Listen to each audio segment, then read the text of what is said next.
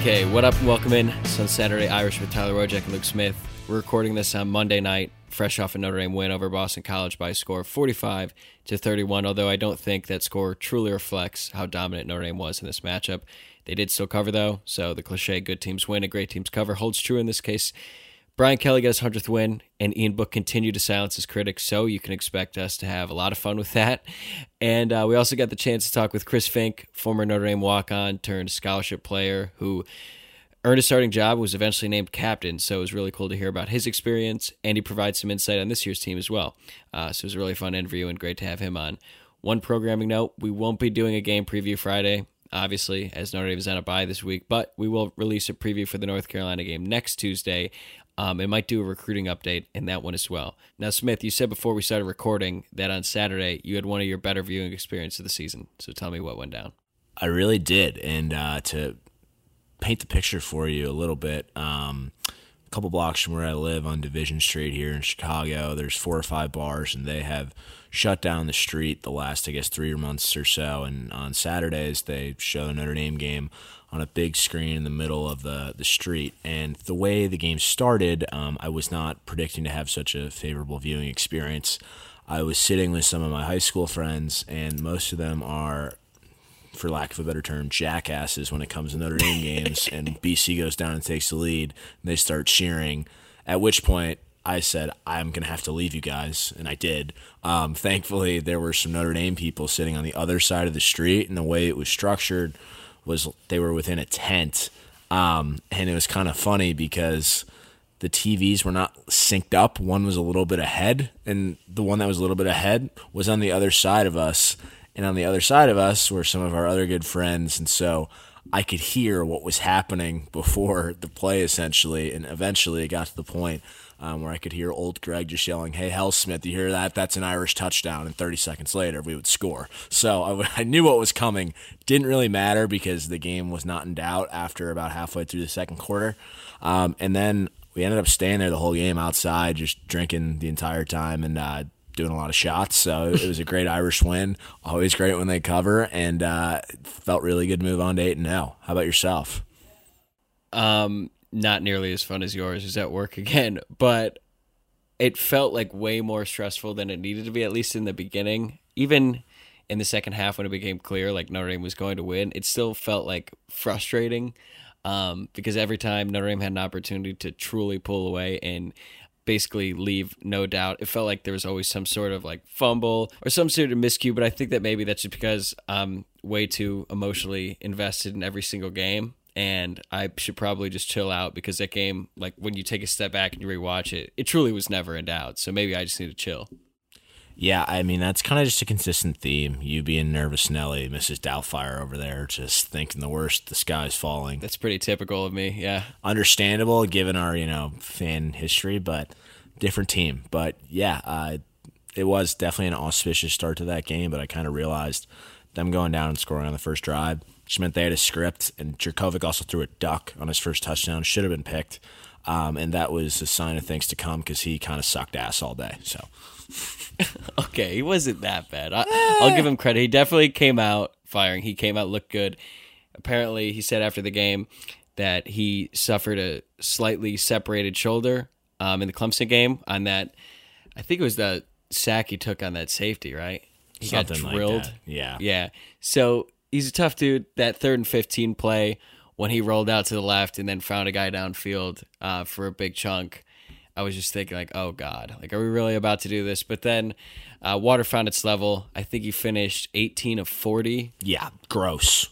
He got to pad his stats a little bit too at the end when Notre Dame brought in their backups. And, and uh, yeah, they let up another touchdown drive. But overall, the main storyline here is that anyone who said Phil Jurkovec was a better quarterback than Ian Book. It was it should have already been put to bed after the Clemson game. Now it's official, so we can just get rid of that for good.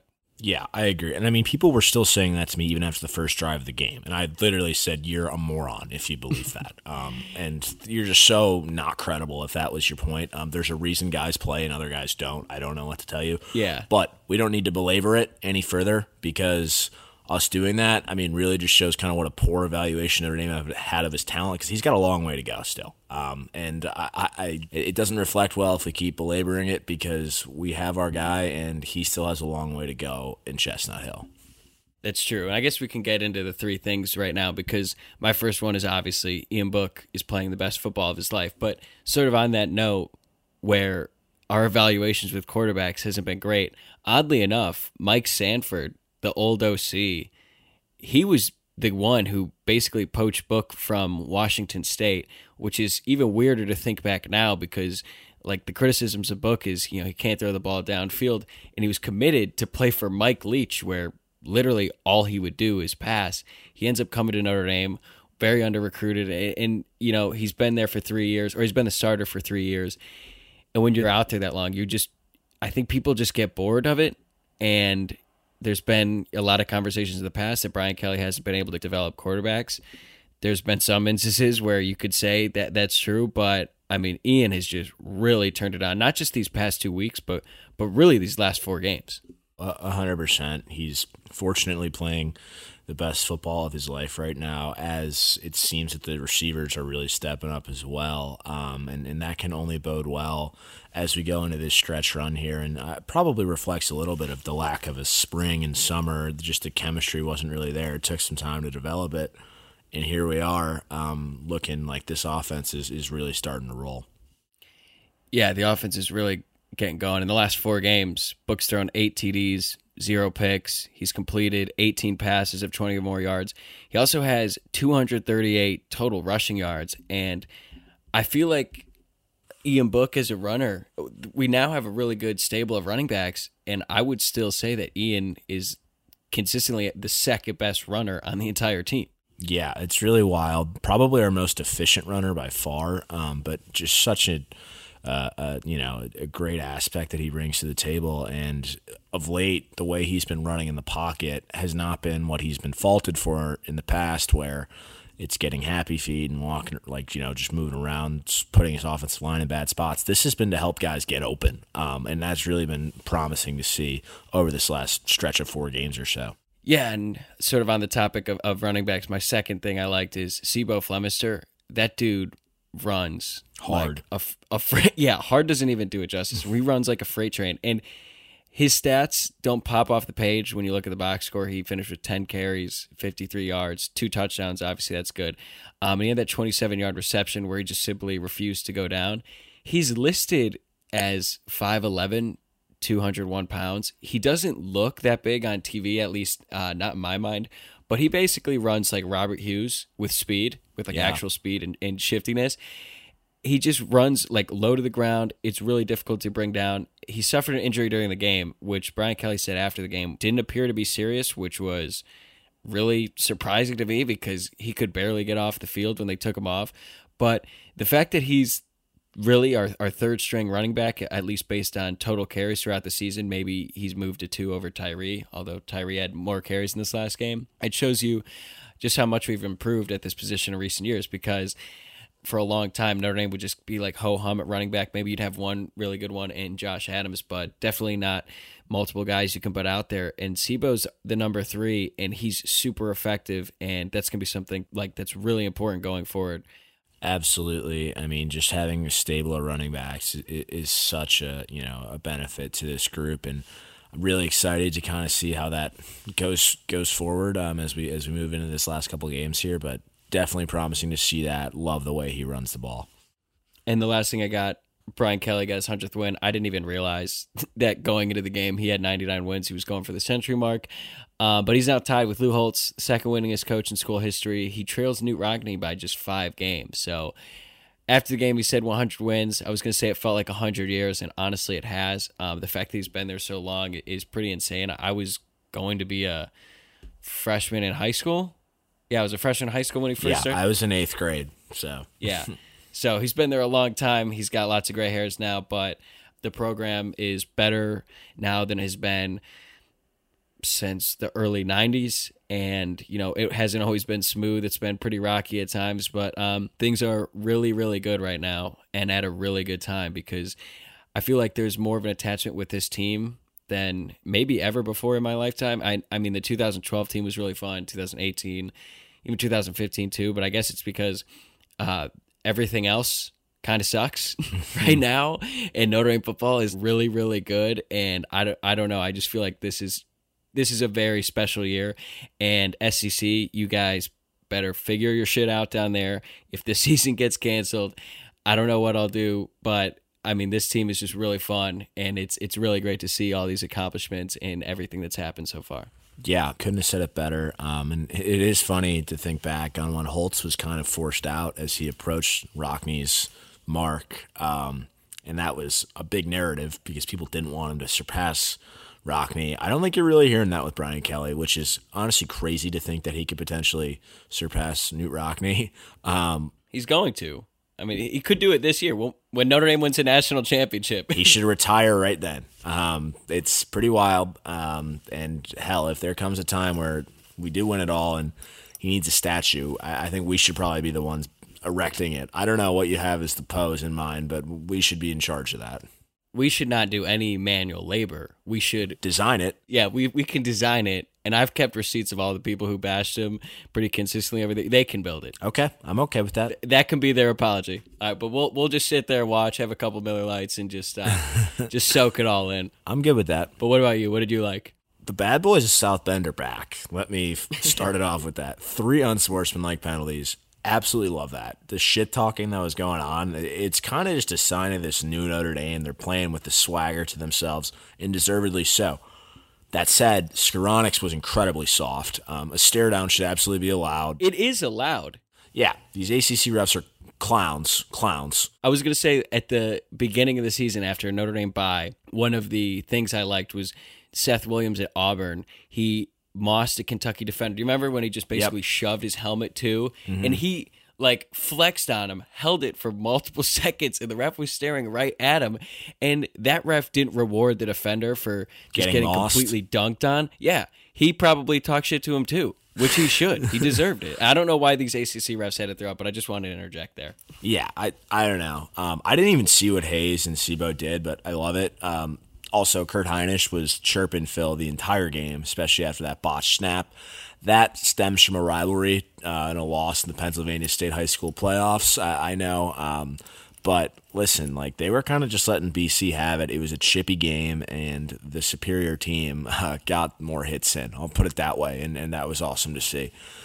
Also, I'm ready to declare Javon McKinley legitimately good. I think um, really just kind of a volatile career, up and down, both on and off the field, but He's kind of peaking at the right time right now. Back to back great games, making plays.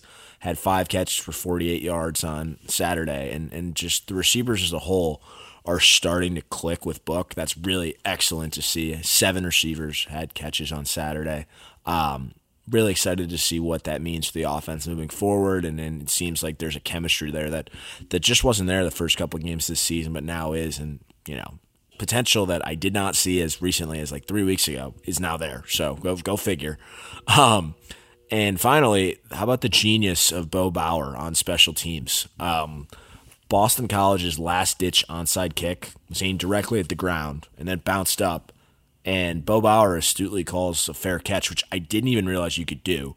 Uh, but kudos to him for having the presence of mind to do that, and, and kudos to Brian Polian and, and, staff for making him aware of that rule because uh, we've kind of gotten bailed out on a couple onside kicks this year with illegal blocks. Um, that, um, but that was uh, that was really a, a, heads up play by Bo Bauer. So so shout out to him. He also beat the shit out of a guy on a kickoff. Him and Jordan Botelho were just running train on this kickoff. Um, so playing with an edge I think that goes back to all the shit talking too, but it's really great to see.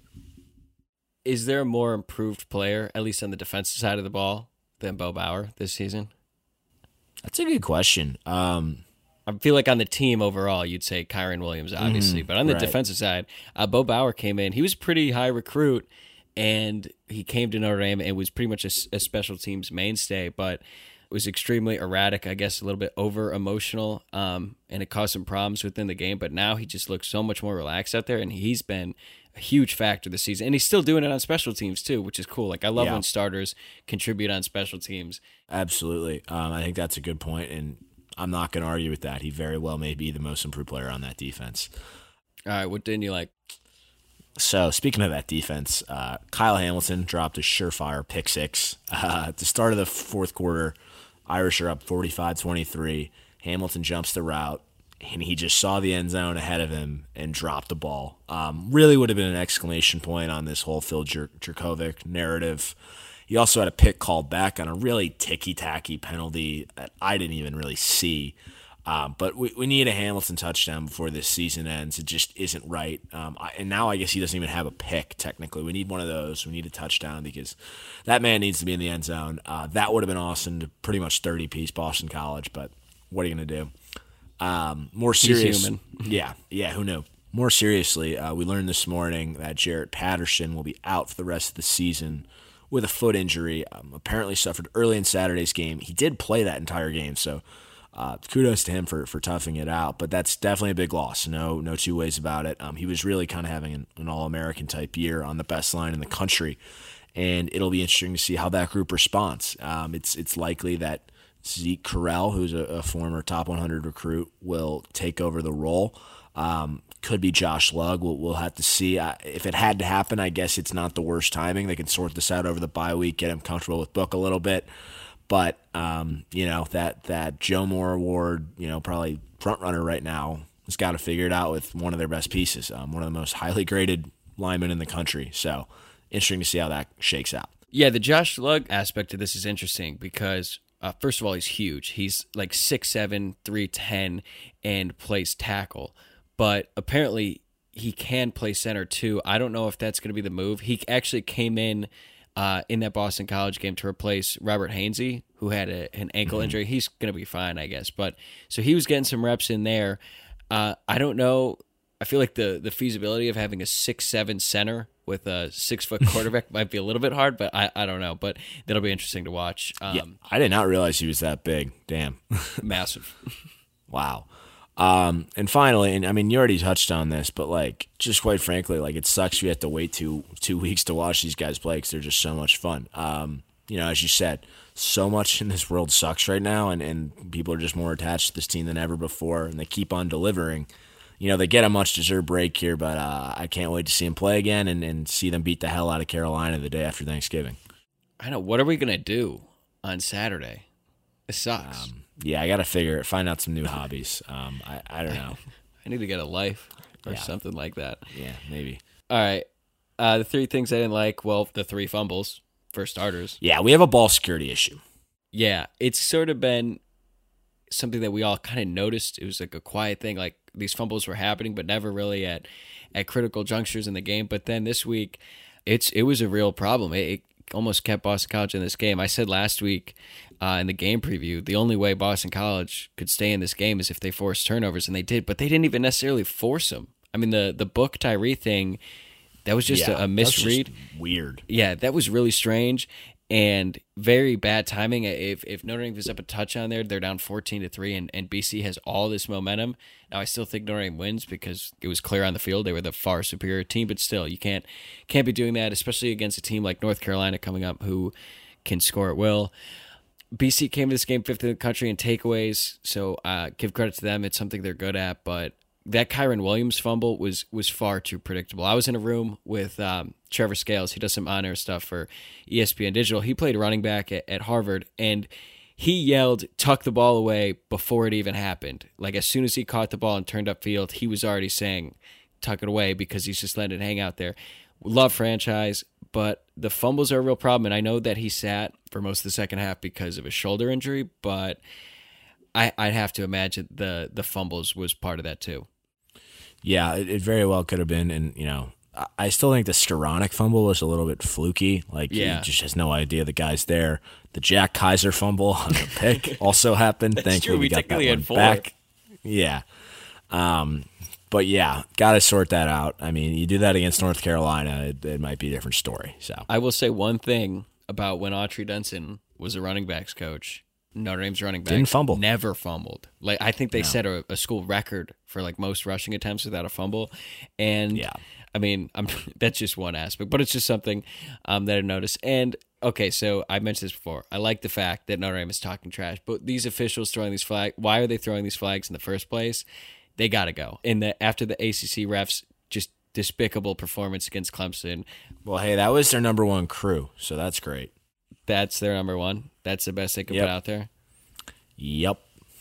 Also, ACC best conference in football minus the refs. Yeah, well, don't be crazy. I'm not saying that. okay. All right. So that was one thing. And lastly, I like Todd Blackledge and Sean McDonough uh, as a broadcast crew.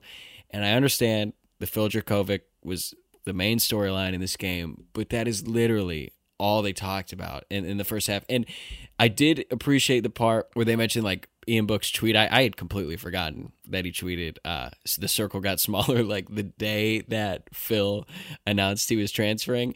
And Yeah. I like that they added that insight there that, you know, Phil reached out to him and Ian said, oh, it was just a coincidence. Yeah, I'm not buying that. And Phil didn't either. He said, I don't believe that. And, and I don't, I think Ian just said that to save face, but it just persisted throughout the first half and it, and it got to the point where he's like completely overboard. And then how about Ryan Rosillo joking about it? And side note, how did he know about the parking problem in South Bend? Yeah. That was the biggest takeaway. Yeah. Here, let me pull up the hold on, let me pull up the actual tweet. It was too good to not share. He quote fourth quarter ND BC ND leads 35-31 BC possession fourth and goal at ND one and he jokingly quoted the commentators and Jurkovec was really upset that he had points left on his meal plan at Notre Dame that and student parking was always an issue. Kind of weird that uh like a national He knows. Yeah, he knows. So we'll have to get him on. Because that is the number one issue on campus. So um, I've been trying to address it for years to no avail. Um, I had a, way too much money in parking fines. Almost didn't get my degree as a result of it, but that's a story for another pod. Um, Wait, wait, Yeah. hold on. No, it's not. It's a story for this one. How many did you have? like 27. You had 27. Where were you parking? Were you doing the Legends thing? Were you parking the Legends lot before, like, to go to class? No. Well, some days, but um, no, I didn't buy a permit my senior year, and so I would just go in the guest lot and get one of the free parking things every day, and then I would just sit there all day.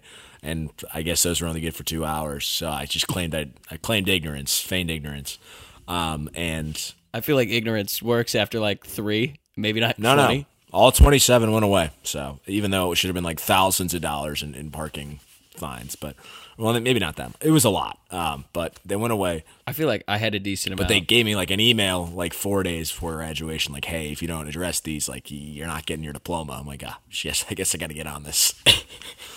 didn't didn't Ronnie Stanley like not because he was like That's not why he wasn't a elected captain. because he had Yeah. too many parking tickets.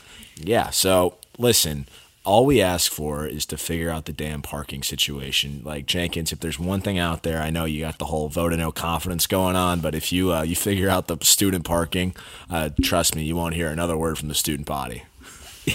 That should be priorities number one, two, and three. Not trying to get through the semester with COVID, but Yeah.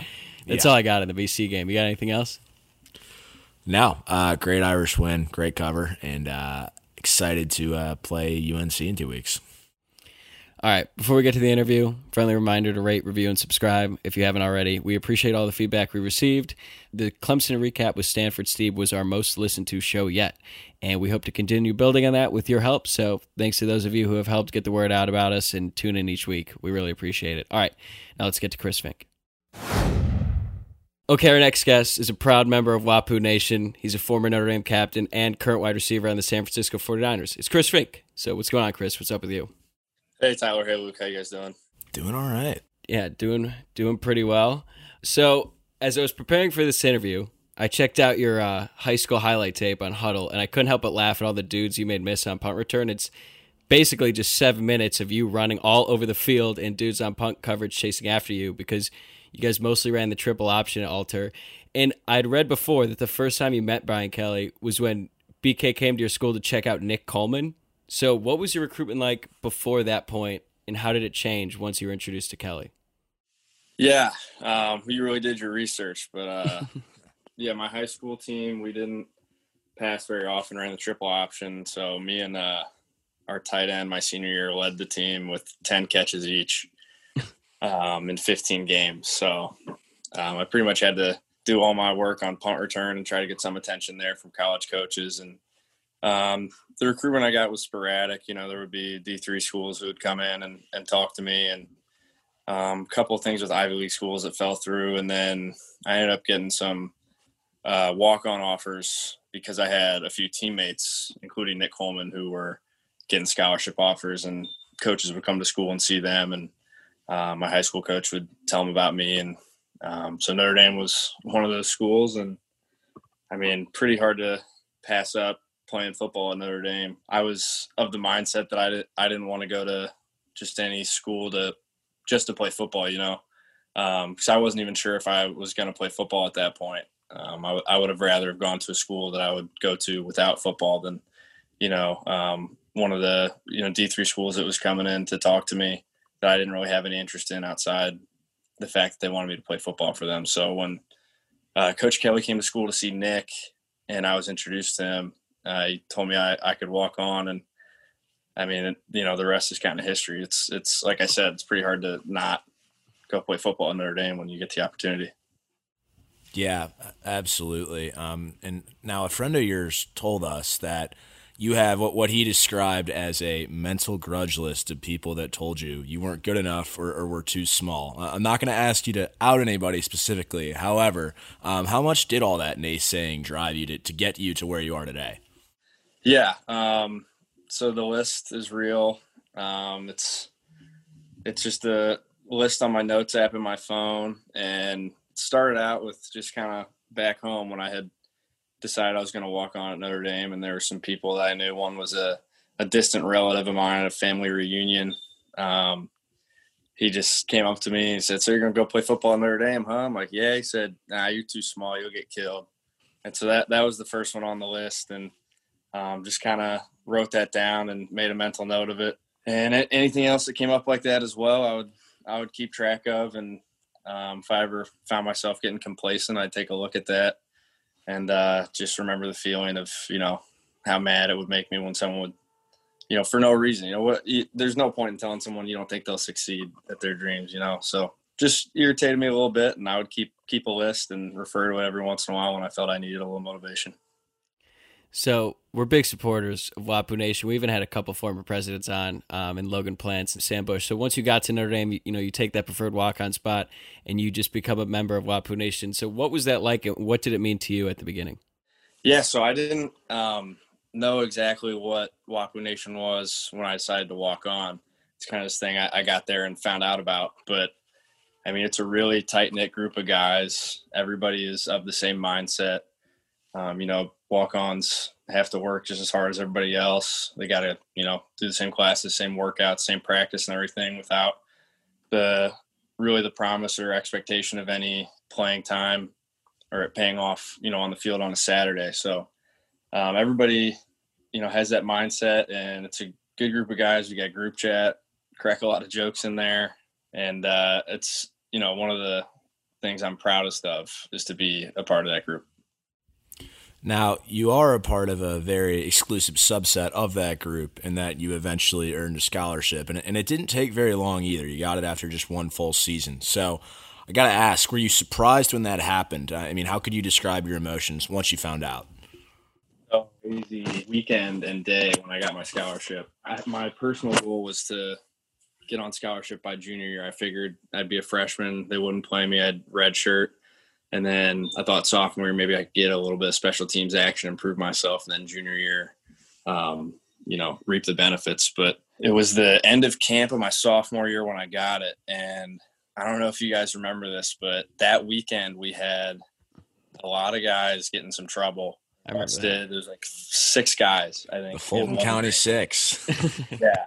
So there were there were six guys who got arrested that weekend. That was the last weekend of camp right before school started. And the day after that, we had our last practice at camp. And I kind of figured, you know, school's about to start if I was going to be put on scholarship now. And I thought leading up to that time, I thought maybe I would get one because I had been having a good camp and I had a good spring ball and all that. But um, it got to that point where I thought, you know, school's starting tomorrow. So I'm not going to be put on scholarship now. And uh, we had something go down with one of our players where he was upset and gotten like a argument with coach and basically coach when he was announcing my scholarship framed it like that we were losing somebody, and he meant it like Wapu Nation is losing somebody to Scholarship Nation is how he phrased it. When he's talking about we're losing somebody, I'm like, oh my gosh, another guy like got in trouble, another guy is like quitting the team or something like that. Like this is just the worst weekend of all time. And then he brought up Jesse Bongiovi to start talking. I'm like, this is weird. Why would Jesse be talking about someone leaving the team or getting in trouble? And then all of a sudden he just said my name and I got a scholarship and the guys swarmed around me and it was it was pretty surreal. As a walk on, do you guys like keep track of what scholar like how many scholarships are available? Is it sort of like a unspoken competition, I guess? Uh yeah, absolutely. So coming in when I was a freshman, they kind of had the tradition of one walk on a year at least would get a scholarship. Um, and they held that up for my freshman year, my sophomore year, and my junior year. But then there were a couple years after that where it didn't happen. Um, so coming in, there were five preferred walk-ons in my class, and so I think everyone in the back of our minds is kind of looking looking around at the group, thinking like, you know, I want to be the one guy out of the five who one of these years gets a scholarship. Um, and one of my buddies, there are five preferred. There were a lot more a- after that that came for school. Um, but preferred in the summer. There were five of us. And one of my really good friends, Jimmy Thompson, he was like religiously following the scholarship chart, like would tell me in the spring, you know, we got this many scholarships open, we got this many kids coming in, or we're going to be the, too many people, too many scholarships over the limit, and so and so, you know, we're going to have to get rid of some guys somehow. It always worked out, but um, you definitely keep an eye on it, and it's something you think about in the back of your mind, whether you're vocalizing it to everybody else or not. Oh, an- another thing I forgot to mention about uh, when you guys were asking about like the day I got my scholarship. So Bleacher Report was working for us that year. I don't know if you remember that. They were making Yeah. like some, like sick edits on Twitter and stuff. Oh, which yeah. you know, the, the edits would have been a lot sicker if we weren't four and eight. But um, Jesse Bongiovi told me that they had something like ridiculous planned for when I got my scholarship that the school said no to. They were gonna fly a plane over top of campus and have a dude skydive onto our practice field and hand me an envelope. And Notre Dame was just like, no, Bleacher Report, we're not gonna do that. Wow. Damn. Are you like disappointed? I mean, I feel like I don't know how you would react in that kind of situation. Like that kind of attention might be a little too much. Yeah, I'm no, I wouldn't say disappointed, um, but I would just thinking about like the confusion that I would have had. It would, I mean, would have been unmatched. It probably would have the most confused I've ever been in my life. Yeah, I can imagine. Like a skydiver went on practice field number one, and then the dude like runs up to me. I'd be like, "What is happening right now?" And what if it doesn't go well? Like the- he doesn't like, the landing, and then there's this guy like in serious pain. Like uh, Or, or, he just, or he just Probably like, why they said out no. The wrong point, and he's just like the wrong guy. They give in up to the he's, like, wrong in guy. South quad. He just Yeah. ends up on our Lotta. Yeah. Yeah, he's at the he's at those the turf fields in the back. Oh, that's good. That'd been hilarious. And you know, once you got your scholarship, you made an impact in the field pretty quickly. Like in 2016, you started playing, but later on is when you really started seeing a lot of action. In 2018, I mean, you made one of the best plays of the season uh, in the season opener against Michigan. That happened like right in front of me when you went up and moshed two defenders. I was going crazy, but what was more impressive to you, the catch or your celebration afterwards? Um, celebration, admittedly, it was all for my my little brother, who's just as weird as I am, and uh, we were in New York City visiting my oldest sister Alex, and he just was looking at the pigeons and started walking like how they were walking with the head bob and the weird steps and everything. And leading up this season, you know, I was on the phone with him, and he's like, "Hey, man." You get in the end zone, you gotta you gotta start walking like a pigeon for me. And I think he honestly forgot about it until it happened and I did it. And it was pretty cool because he was actually filming. He was planning on filming like the whole game just in case anything cool happened. Um, and his phone was on like one percent.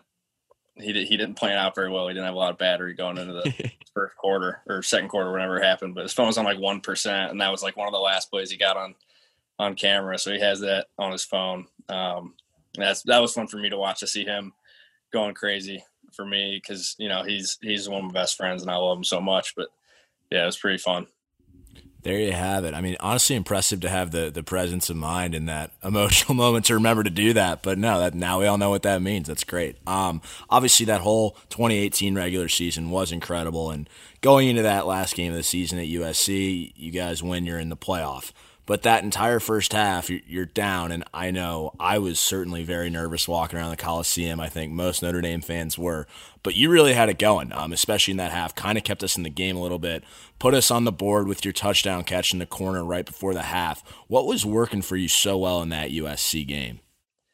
Um, yeah, like you said, we we were down and playing from behind, and um, I think we did a really good job of not getting nervous. Like I, I know that now watching the games, not being on the team, I get how the the fan mindset a little bit, you know, mm-hmm. not knowing what's going to happen. But on the sidelines, I think everybody the whole time was like, "All right, you know, we're going to win this game. It's just a matter of how." But um, yeah, so that was for me in that game. I, I was having a good time. The way they were, they were playing me in coverage was like my favorite way to get play. There's they just had like a nickel playing like ten yards off of me, and he was kind of in a hurry to go cover anything I was going to run. So just hit him with a couple double moves, couple one twos, whatever. Get him, get him backing up, and just have some separation. And Ian was hitting me, you know, a few times here and there, and we were able to get a couple drives going um, to get us back in the game to start, and then finish it off in the second half. So that one, uh, that one was a really fun game, and to this day, the touchdown Tony Jones scored to finish it off and get us in the playoff is like my favorite play that I've ever been on a field for. And like I'll I'll go back and watch it and you get the wide view and just watch the whole sideline go nuts and you know realize that we've won it. It's it's pretty special. Yeah, that was a special game and really a special season. And even though it didn't end the way you wanted to, you opted to come back for a fifth year and were elected captain. So going from being a walk on to earning a scholarship to being selected as a captain, like that is incredible in and of itself. But what did it mean to you to be a captain at Notre Dame, um, especially during your fifth year? Yeah, it meant a lot. I mean, it just had me pinching myself, you know, from being in high school and not even thinking I would even play football in college. And then all of a sudden I'm at Notre Dame. Like that's already like, wow, like how am I even here? And then getting a scholarship was another instance, instance of that. And captain was like the biggest one. You know, you think about some of the people who have been captain at Notre Dame and um, it's really humbling to be you know mentioned in the same sentence as some of those guys and and be a part of that group of captains who have been you know leading the the football team since however long we've been playing whatever it's forever. But it, it just meant a lot to me that my teammates and my coaches thought that uh, I was up for the job. I was reading before too that you were also a SWAT team captain, and like basically there were eight of those, and then seven out of the eight became captains, with the lone one being Liam Eichenberg, who is now a captain. So what what is SWAT, and, and what does being a captain of a SWAT team entail? Yeah, so SWAT teams are something that Coach Balis implemented when he got to school, and it stands for Spring or Summer Workout Accountability Team. Um, so basically, what it is, it's yeah, there's like seven or eight teams. Each has a captain, and we have like a, a snake draft before we start spring workouts, where they just have everybody in the auditorium. We're just picking people for our teams, and you win and lose points based on how you perform in the weight room during conditioning, during drills, and then you can lose points for academics and discipline stuff like that. And the way it started out at the beginning was the last place team would have to pay the man, is what Balis said. You, you owed debts that you had to pay the man, and he was the man. And you'd have to come in Wednesday before anybody worked out. Like the earliest workout was at like 5:45, so the losing team would have to come in before that and do a workout that was pretty hard on its own, and then work out again afterwards. And then eventually we got to the point where everyone was really bought into the system, and the losing team was kind of getting punished without deserving it. You know, they were they were on top of their stuff, but they just happened to not have the mo- have the least points that week. So they switched it so that uh, instead of the last place team having to do an extra workout, there was just like a point threshold that you had to meet to not do extra workouts. So um, by the time I left, you know, pretty much every week everyone was meeting the threshold. And um, that's just a testament to Balis's system and how he's gotten guys to buy in and, and the system of accountability that's really paid dividends for our program. Yeah. Uh, I wanted to ask At last year's end of season banquet, you were asked about the offensive coordinator vacancy at the time, and, and you explained a little bit the qualities that make a good coach. And you said, I think we probably have someone on the staff now that would be pretty good for it. You can guess who I'm talking about. Obviously, you're referring to current offensive coordinator Tommy Rees. So, from your perspective, what is it about him that makes him such a good fit for the job, and and why has he experienced so much success during this first year on the job? Yeah, so you know, obviously, I look pretty good for saying that back then. He's doing real well now, but uh, I mean, all credit to Tommy there. He he has what it takes, and um, what I thought it was when I said that, and what I still think it is now is he is the perfect balance that most players would want in a coach. And what I mean by that is, you know, he he is he's a younger guy, so you, can relate to him pretty well, and he's cool with guys. He understands them. He talks to them, you know, like normal people. There's not this weird like authoritarian thing going on, but that just means when he is yelling at you and when he's getting on top of you, it means that much more. It's like it's kind of like if you have a friend that you respect a lot and you know he he yells at you for something, you know, he gets mad at you, some try to hold you accountable. You're like, oh man, like this guy's opinion means a lot to me. Like I, I got to do what he's saying. And obviously he's very knowledgeable football wise. And um, he had the experience playing quarterback here at Notre Dame and he was in the uh, NFL for a little bit and then coached in the NFL for a little bit. So um, I just think he has, you know, all the things that it takes to be successful and he's doing it. He's proven it. Yeah, on that note, I want to talk about this year's team a little bit more. You've obviously spent a lot of time with the current receivers, and they've really started to thrive in recent weeks after they were subject to a lot of criticism at the beginning of the year. So, what have you noticed about their development as the year has gone on that maybe fans like Luke and I, who never played, wouldn't recognize? Yeah, so um, they definitely did get some criticism at the, at the beginning, and um, that's probably tough on a young group. You know, they they have uh, you know, Javon is fifth year and Skowronek's a fifth year as well. But, um, you know, they don't really have anybody who's had like a couple solid years of experience. Um, so they, it took a little bit for them to find their way, but I think what they've done a really good job of is obviously number one, just like stepping up and making plays. You've seen guys doing that in the last couple weeks in particular. And I think they've done a really good job of adjusting because, you know, they've had injuries. They've had Skowronek went down early in the season. Um, you know, Lenzy's had the hamstring. Keys has got the concussion. Um, Avery has been playing every position on the team, and now he's you know stepping up in the starting slot role. So the little things that go with that, with you know guys getting hurt and pieces getting moved around, is that guys are asked to do different things that they have not been asked to do before. So you know one receiver goes down, now we got to go more twelve personnel, and maybe a guy who's playing in the slot just because he is you know an older guy who knows the playbook better, or something like that, needs to go and play outside, which is not something he's used to. And then, you know, at the beginning of the season, they have Lenzy. They try, they're trying to involve him a whole lot more. And, you know, the year before he had been, you know, like the post route guy, the jet sweep guy. And there's just, it just takes time when people are asked to do things that they haven't done before. And I think that they've done a really good job of figuring that out, figuring out what works and making plays in those positions that the coaches are putting them in um, when it matters. Yeah, that makes a lot of sense. Um, one last question before we get into some rapid fire. Ian Book has been playing lights out the past couple weeks. Might be playing the best football of his career right now. But, but what has impressed you the most about him throughout his career at Notre Dame?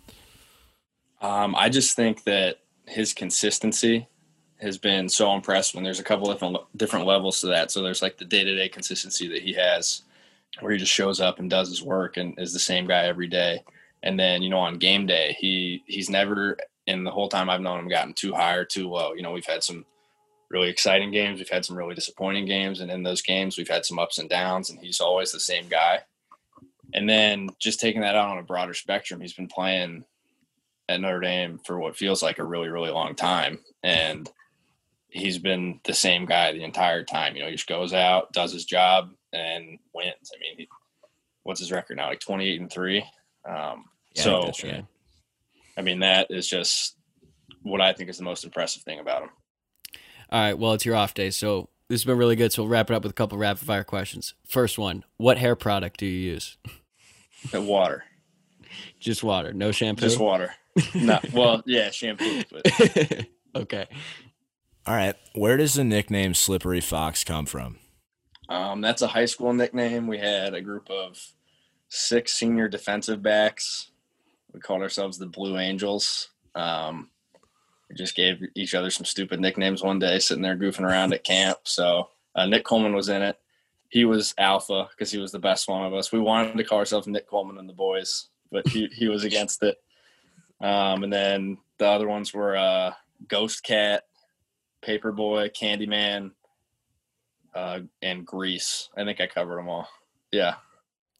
Okay, who's the best cornerback you've ever faced on any level? Um, honestly, I'd probably go with uh, Richard Sherman. Just the other day it was the first time I lined up against him in practice. He's been hurt and he got cleared to practice. And uh, I don't know, like how how tall do you guys think he is?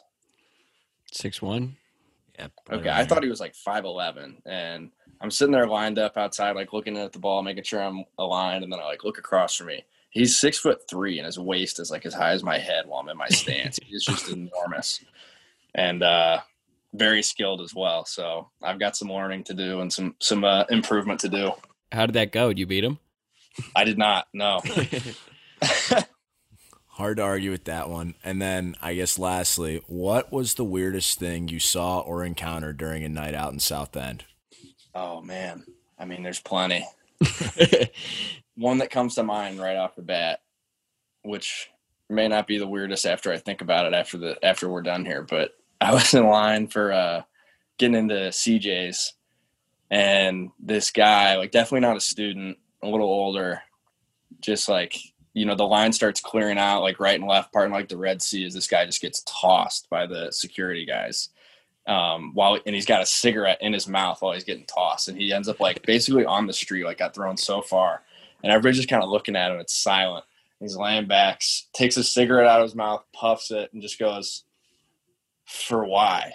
I mean, I started laughing so hard. Like, obviously, it's because you were smoking in the bar, or you know, he's a drunk idiot. But I mean, that one, that one was one of the weirder things I've seen. Yeah, that's pretty weird, but honestly seems like kind of par for the course especially around that part of town. But Chris has been great. We really appreciate you coming on. For everyone listening, follow him on Instagram and Twitter at SlipperyFox10 and cheer on the 49ers for the rest of the season. Have a good one, man. Appreciate it. Thanks, guys. Okay, and that's a wrap with Chris Finke. Luke, you got any final thoughts coming out of that?